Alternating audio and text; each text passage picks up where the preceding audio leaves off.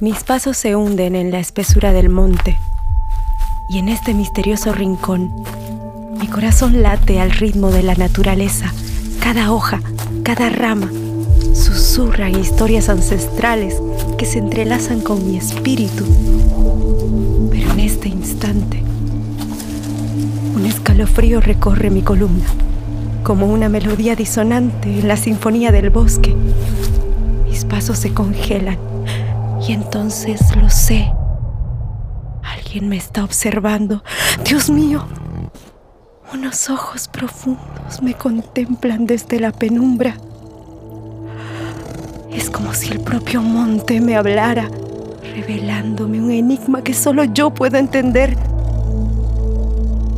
La conexión se siente en el aire y mi alma tiembla. Isabel, no temas. Quien te observa es Buca un tigre que se convertirá en tu compañero de lucha por el medio ambiente. Corazón de tigre. Unidos por la conservación del guardián del bosque chiquitano. Nausasu nui tumur. Ichepe oñu bakuira.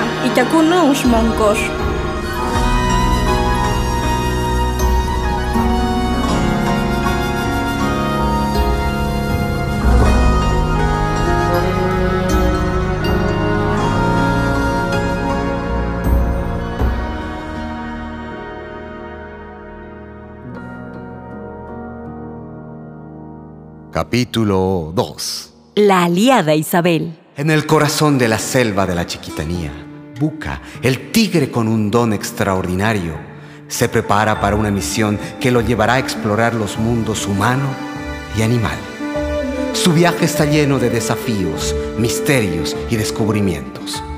Acompáñenos en esta emocionante radionovela, donde serán transportados a un universo mágico en el que el bosque adquiere alma y voz. ¿Conseguirá Buca preservar su hogar y a sus semejantes antes de que se agote su tiempo? Descúbranlo en Corazón de Tigre.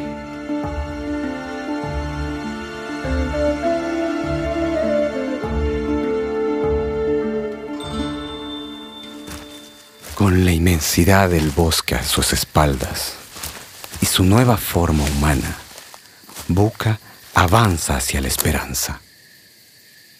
Gracias al poder que me dio la madre naturaleza, me logré convertir en un hombre.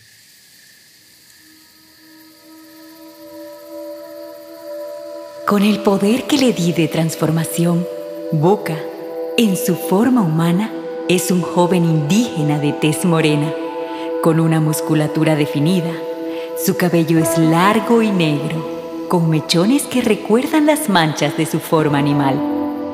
Lleva collares y pulseras hechas de semillas y piedras del bosque, simbolizando su conexión con la naturaleza. Estoy de camino a la esperanza. El nombre de Isabel resuena en mi mente. Sé que ella es la llave para conectar con la comunidad, para transmitir el mensaje y para proteger el bosque. Anoche, en mi sueño, la madre naturaleza me dijo algo muy importante. Isabel es la viva representación del espíritu chiquitano. Es una joven indígena que porta con orgullo las raíces de su tierra, su piel morena, curtida por el sol abrasador de la región. Sus ojos, intensos y vitales, parecen guardar los secretos del bosque, reflejando la determinación y pasión con la que defiende su hogar y legado. El cabello de Isabel, oscuro y abundante, cae en cascadas suaves que bañan sus hombros, moviéndose al ritmo del viento como las hojas de los árboles centenarios. Pero más allá de la belleza física, Isabel irradia una energía que la distingue, una combinación de fuerza, sabiduría y coraje. Es sin duda una verdadera hija de la chiquitanía.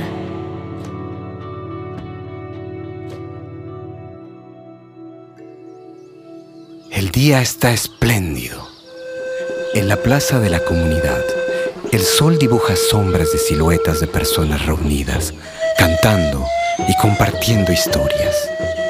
Puedo verla. Entre esas siluetas, una figura destaca.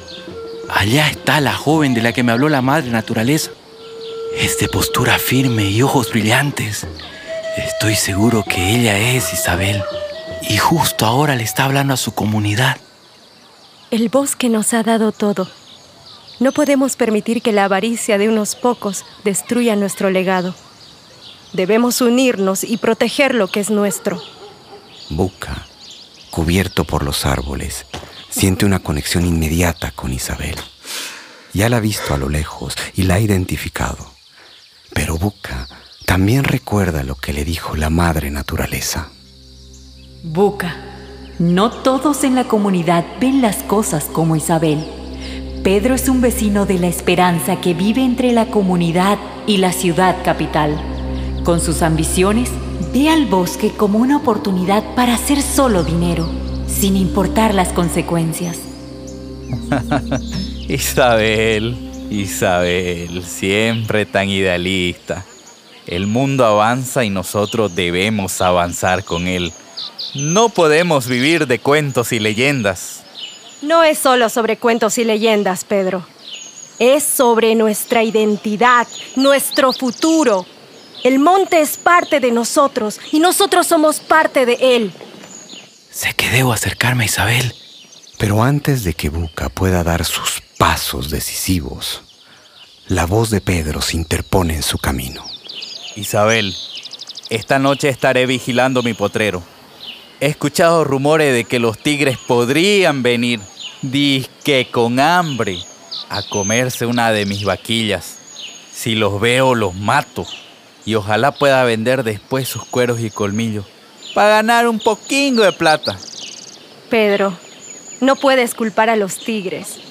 Ellos, aunque rara vez lo hacen, no atacan a nuestras vacas por ser malos. Lo hacen por necesidad, porque tienen hambre, porque el bosque está siendo destruido. La deforestación les ha arrebatado su alimento y espacio. No es su culpa, es nuestra responsabilidad. Las palabras de Isabel las estoy sintiendo en el aire, cargadas de verdad y comprensión. Siento un nudo en la garganta. Esta pudo haber sido la oportunidad perfecta para presentarme a ella, para formar esa alianza vital con Isabel. Pero también sé que no es el momento adecuado.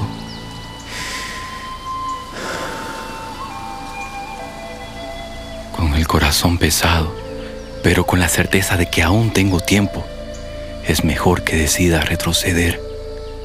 Esperaré un momento más propicio para revelar mi forma humana y mi misión a Isabel y a los habitantes de la esperanza. Mejor voy a regresar al bosque. Ya está por caer la noche y pronto volveré a convertirme en un tigre.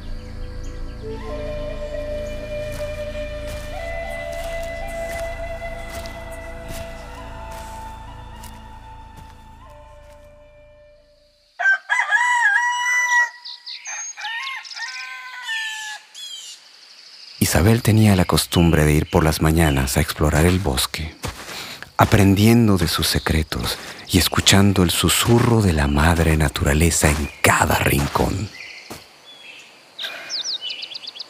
El bosque es vida. No podemos permitir que desaparezca. Me encanta caminar dentro del bosque.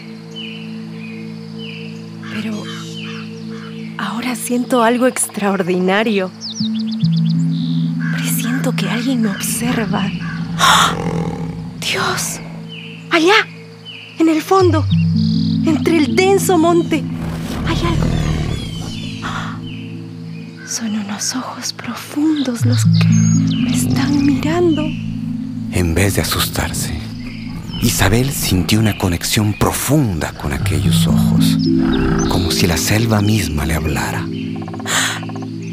¿Quién sos? Soy Buca, un tigre protector del monte. Buca emergió de entre la maleza, revelando su majestuosa figura felina. Sus manchas negras y doradas brillaban bajo los rayos del sol que iluminan el bosque.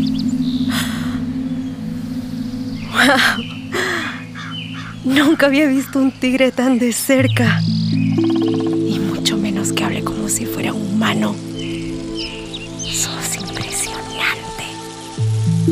Y vos, Isabel, sos la esperanza que el monte necesita. Isabel, tengo que revelarte mi don especial. La madre naturaleza me dio la capacidad de transformarme en humano. Ella también me ha encomendado una tarea muy especial. Te pido por favor que te unas a la misión de proteger el bosque y enseñar a tu comunidad sobre la importancia de la coexistencia armoniosa entre humanos y tigres. Te voy a ayudar en lo que pueda, Buca. Juntos haremos que la comunidad entienda. Tu valentía y amor por el bosque son un regalo, Isabel. Buca, comenzaremos a trazar estrategias para concienciar a los habitantes de la esperanza. Tenemos que pensar en un plan para generar empatía y detener la caza contra los tigres. Isabel, me animas mucho que vos tengas un profundo vínculo con la naturaleza. Juntos exploraremos cada rincón del monte. Verás que así estrecharemos nuestra amistad y compromiso por el medio ambiente. Isabel y Buca debían estar alerta y encontrar formas de proteger a los tigres y al bosque de los intrusos. No se pierdan el próximo emocionante episodio y descubran si Isabel y Buca pueden mantener viva la esperanza en Corazón de Tigre.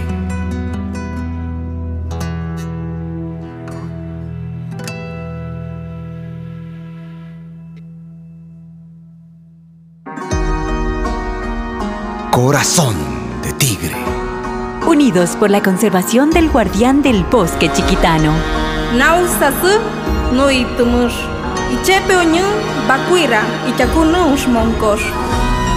Una producción de WWF Bolivia y Revista Nómadas.